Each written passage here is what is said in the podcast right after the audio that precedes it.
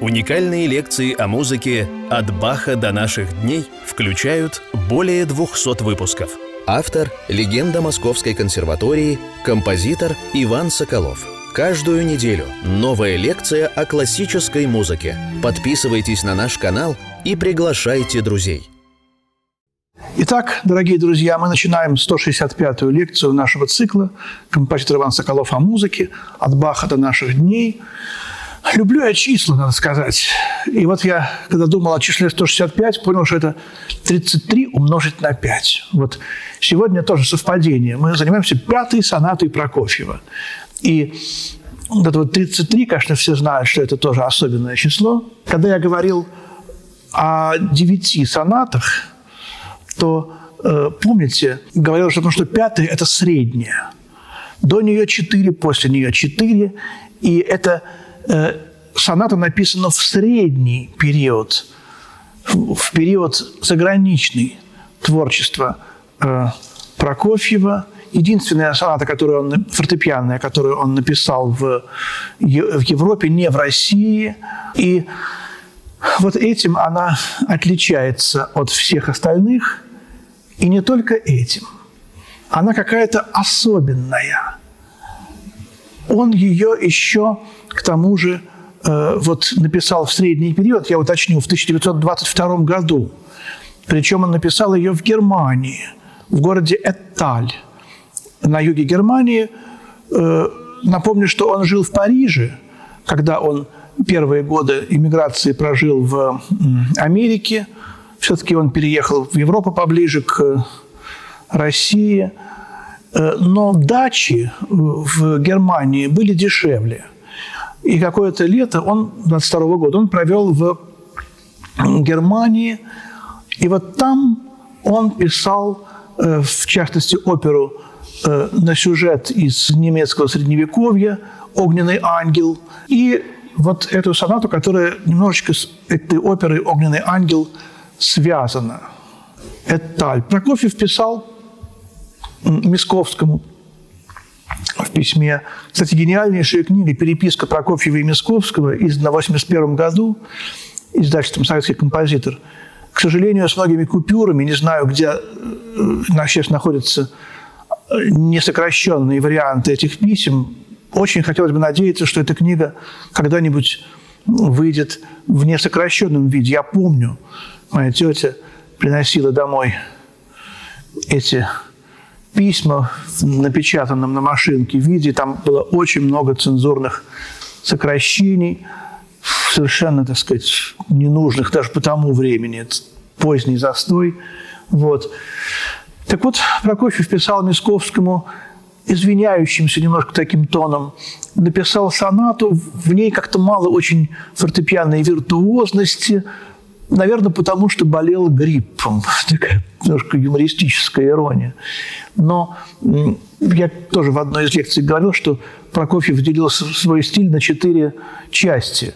Это неоклассицизм, диатоника, токатность и хроматизированная, сложная, утонченная лиричность. Это вот четвертый стиль он называл самым любимым, им любимым. Но публика четвертый этот стиль понимала меньше всего – публике нравился третий стиль – токатность, авангардность, виртуозность.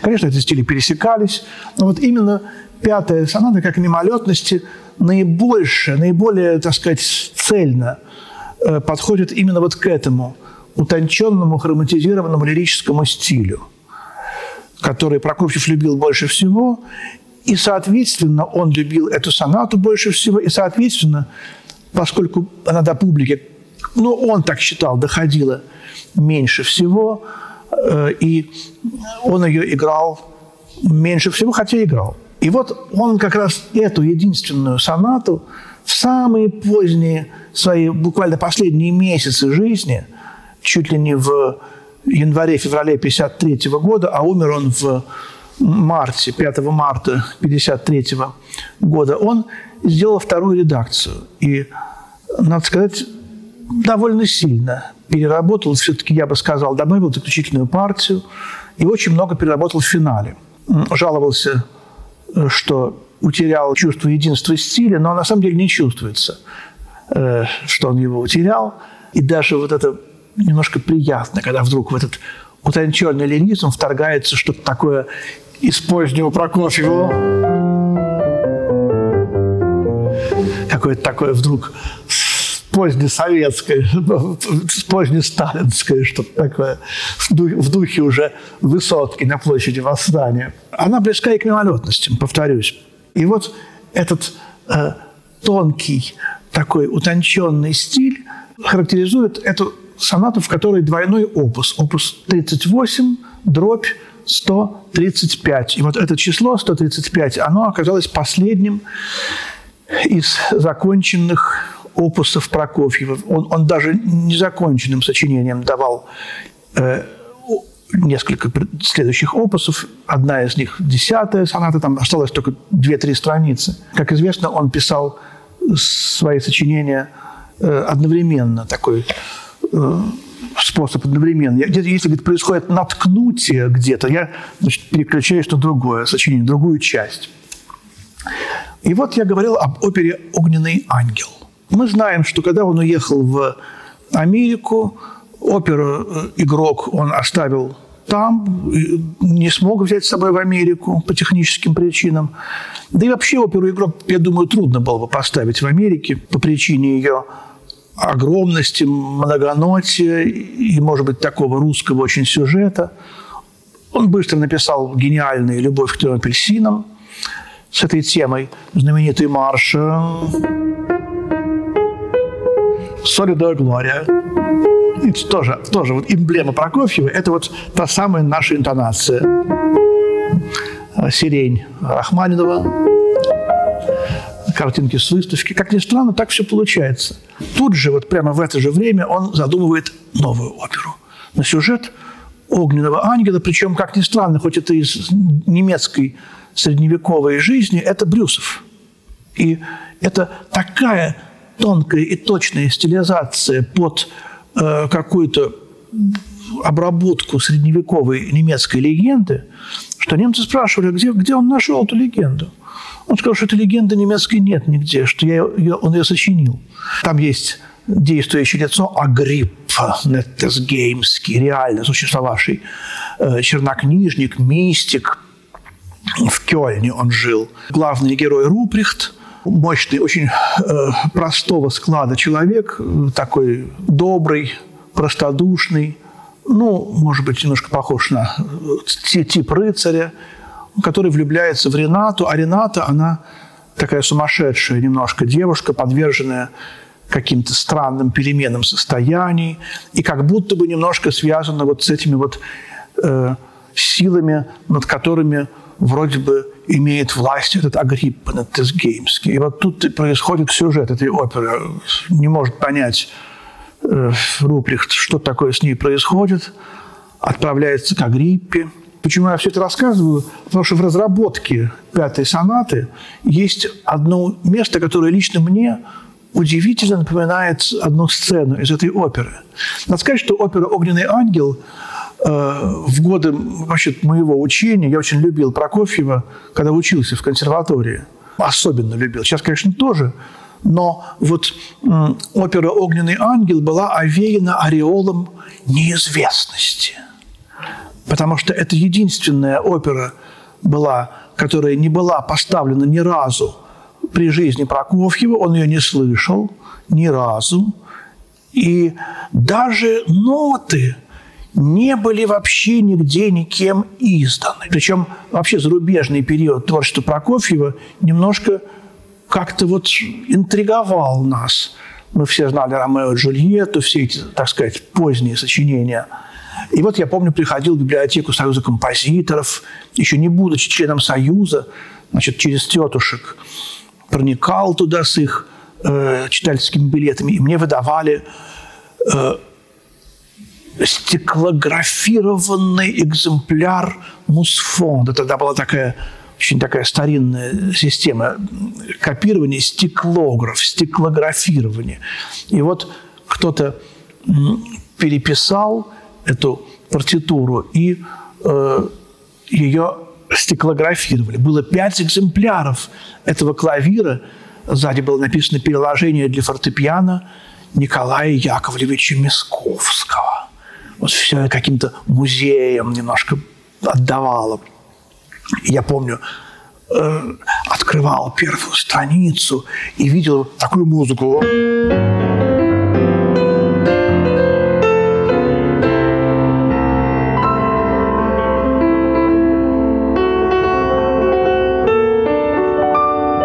Вот, и меня очень привлекало, что начинается с черных клавиш, с такого аккорда. Ну, почти 12-тоновая музыка, додекафония, а дальше белые.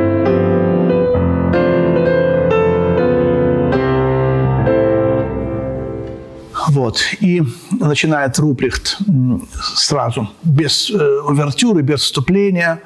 Опера огромная, длинная очень. Я сразу стал размышлять на тему Прокофьев и додекафония. Что, конечно, уже в то время как будто бы вот что-то такое начиналось. Прокофьев никогда не был додекафонистом, он как бы отрицал, но у него есть некое отношение к этому. Вот, пожалуйста, вот в этом вот. Черное, белое. Ну, у Дебюсси это было, у Стравинского это было.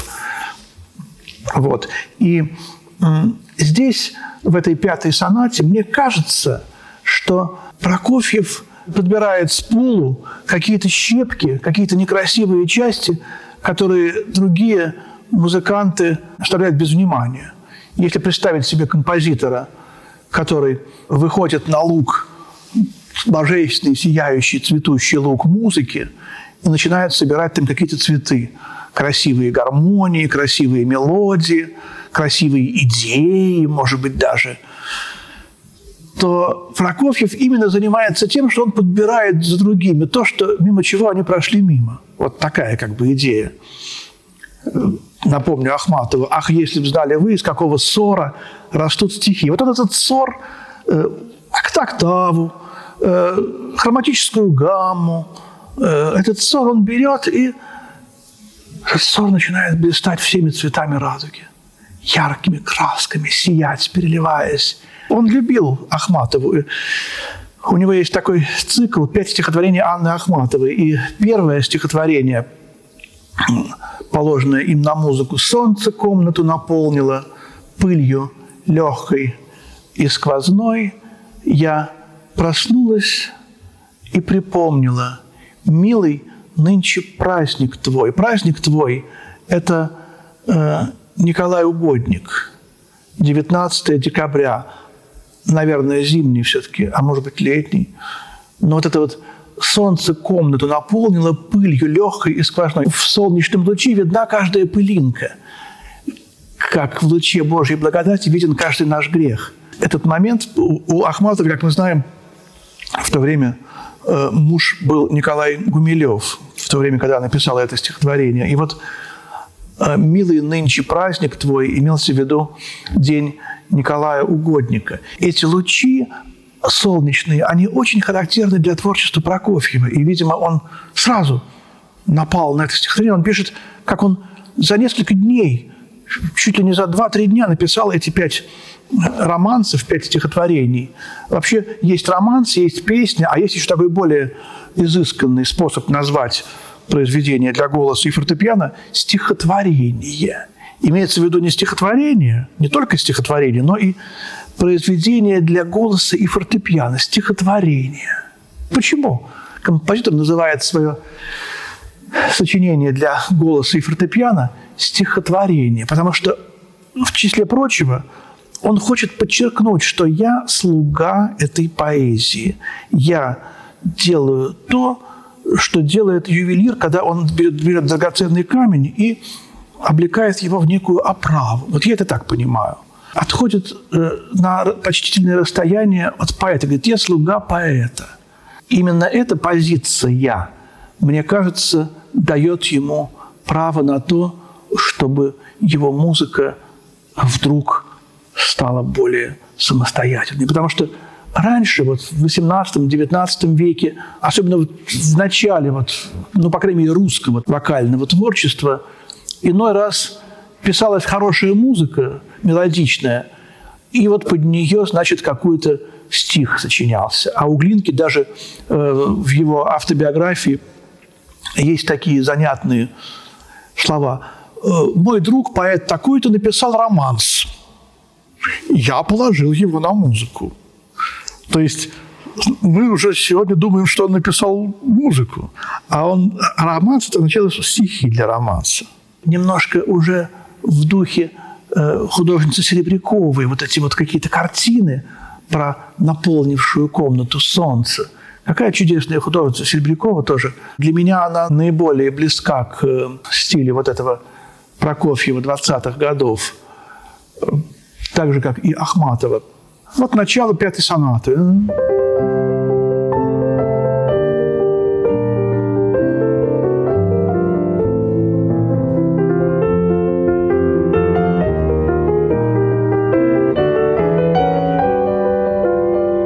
И мы видим, что до мажор самое банальное, что только есть в музыке, э, дан чуть-чуть не банально. Здесь не банального? Между вторым и третьим голосом, между двумя средними голосами, четырехголосие, октава. А вторая гармония тоже октава. Получается параллельные октавы кто проходил гармонию, знает, что октавы в средних голосах запрещается, и тем более параллельные октавы абсолютно запрещены. Но если октава в средних голосах изредка там может еще когда-то быть, но вот это уже вообще, так сказать, запрещено. А он делает. Ему можно. Мы знаем, что композитору можно все – мы знаем, что плохого в музыке нет ничего, просто что-то должно обозначать. Это свет, это воздух. Октава, его та самая октава, и воздух, которым пронизан до мажор. И сразу вспоминаем кого? Брамса.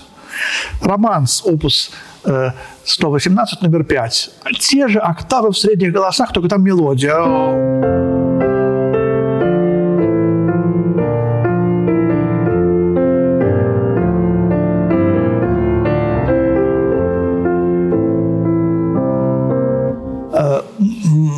Точно процитировал в конце. Но Прокофьев писал, что Брамс научил меня чистому видению музыкальной мысли или видению чистой музыкальной мысли. Сейчас точно тоже вот это не помню. Чистота, чистота. Э, и здесь э, шубертовскость, конечно, этот ритм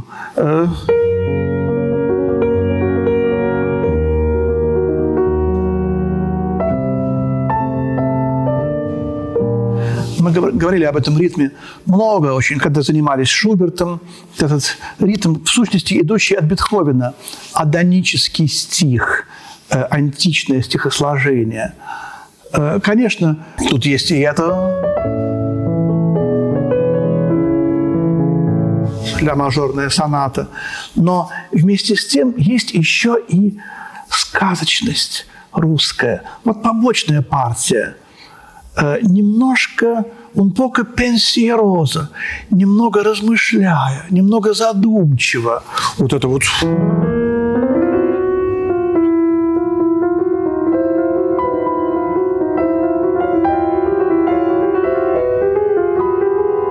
эти вот какие-то бормочущие в среднем регистре. Опять точная геометрическая середина клавиатуры. Вот, вот это вот ми фа, да еще и ми бемоль фа диез у Мессиана в третьем взгляде воплощения. Это будет идея развита. У Шостаковича в первой сонате Прокофьев не бросает то, что он нашел в наваждении и в своей третьей сонате. Вот. Как будто бы идет разговор о мире. И действительно, вот это солнце, второе проведение главной партии не сыграл искрящееся солнцем, какими-то лучами, а здесь все в тень. И вот действительно, какая эта музыка разноцветная.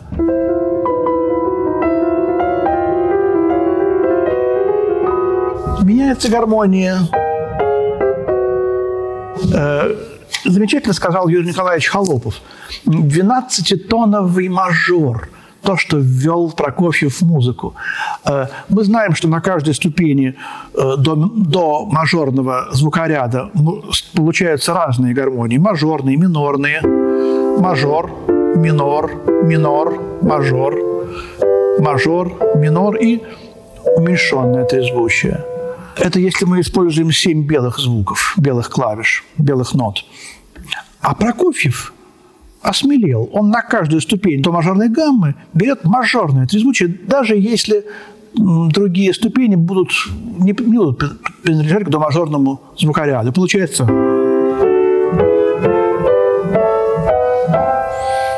А мажор – это свет, это радость. Мы уже привыкли за 18-19 век, 20 век к этому ощущению. И поэтому, когда мы слушаем Прокофьева, нам светло, радостно. И Нигаус писал, что когда мы слушаем музыку Прокофьева, то хочется жить. И как он был прав. Вот, что действительно вот этот, этот мажор, этот цвет, особенно вот в те годы, когда вот он приехал в Россию в самое страшное время, подружился очень крепко с Нигаузом, э, они жили в одном доме на улице Чкалова, около Курского вокзала, очень много общались. Э, и познакомились-то они раньше, еще до революции.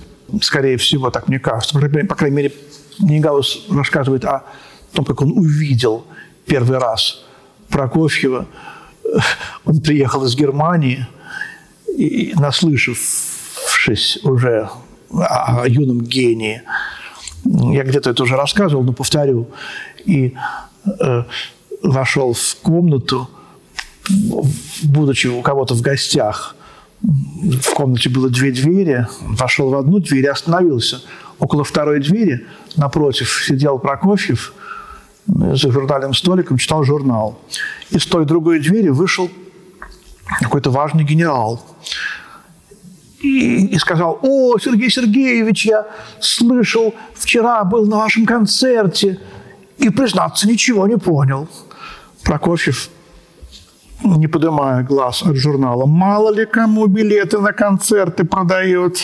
Генерал поворачивается и уходит. Нигалс думает, да, правильно. Мне сказали, композитор резкий. Не только музыка его резкая, но и поведение. Вот не знаю, были ли они уже знакомы тогда лично. Вот, но в любом случае вот эта вот 12-тоновая мажорность, радостная, светлая, она делает еще, кроме прочего всего, его музыку разноцветной. Вот эта побочная партия, она э, хоть и затуманена, но как раз именно она мерцает всеми цветами радуги. Вот это вот заключительная, она прибавлена в, уже в 50-е годы.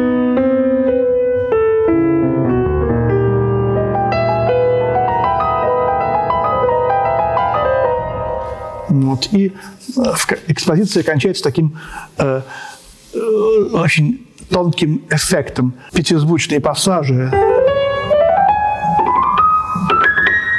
И в конце шестизвучные. И пятый пальчик соль диеза э, сползает на ля, как будто бы мышка хвостиком по клавиатуре скользнула. Такое ощущение возникает. Вот. И начинается разработка продолжением этой солнечной атмосферы.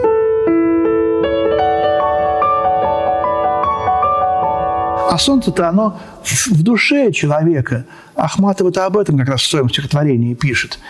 И дальше второй эпизод разработки – сочетание си бемоль мажора и ми мажора, двух мажорных трезвучий на расстоянии три тона очень диссонирующего аккорда. И вот опять еще раз тоже история это про урок с Черепниным. Тоже где-то рассказывал, как они сидели на уроке, и Черепнин сказал, скоро музыка закончится. Придет какой-то из композиторов, возьмет ми мажорное трезвучие, возьмет одно трезвучие, он взял ми мажор, а потом возьмет второе. И он взял бедурное трезвучие и арпеджио э, наслоил его на звучащий мажор.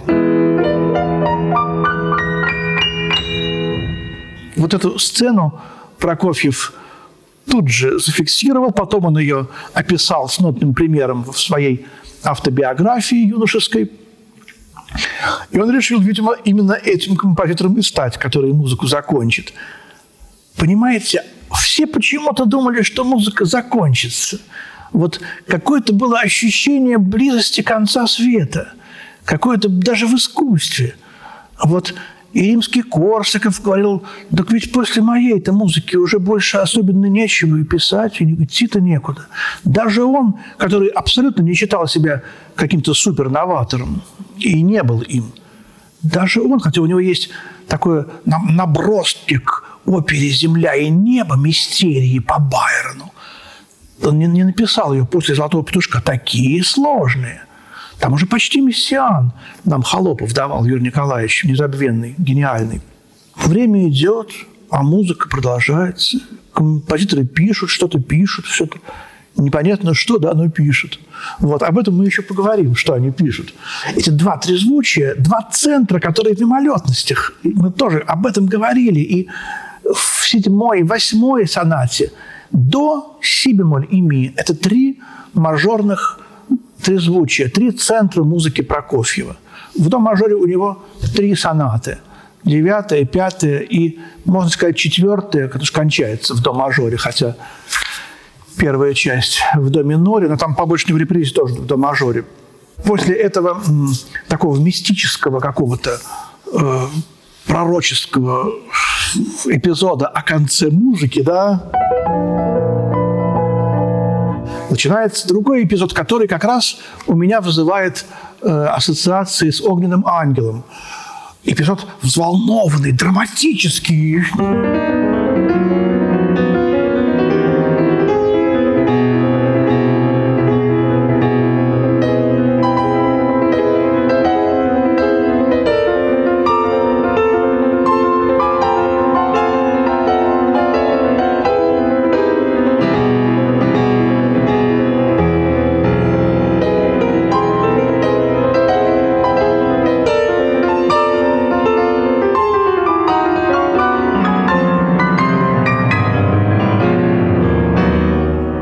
Эпизод.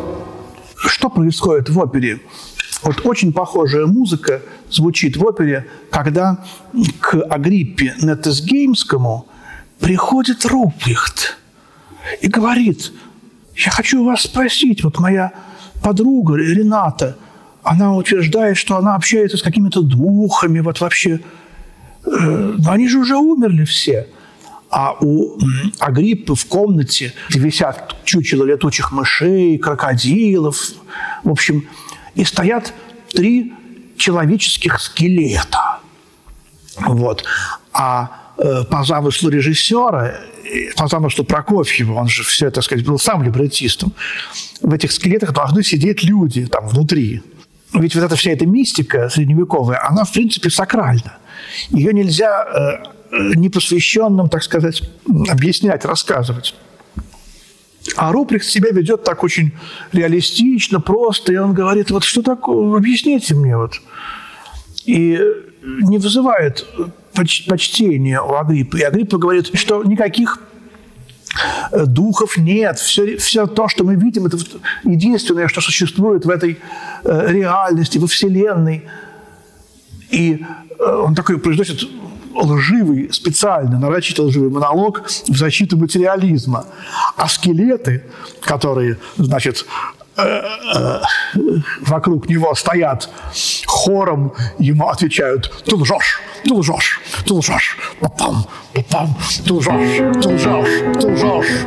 А он говорит, что вещает такое. Они говорят «Ты лжешь, ты лжешь, ты лжешь». Вот это гениальная совершенно сцена – где все перепутано, правда, вымысел. Я, когда читал этот клавир, играл на, на рояле, мне с детства запомнилось. Это потрясающая сцена. Э, между прочим, опера написана в Германии. В кульминации первой части очень большой эпизод, когда руки вот так вот играют.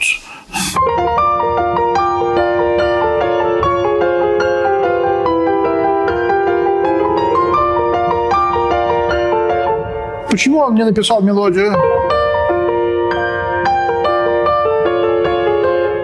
Вот. Левая рука она как бы вынуждена играть сильнее, когда она захлест играет за, за правой. Э, а мелодия...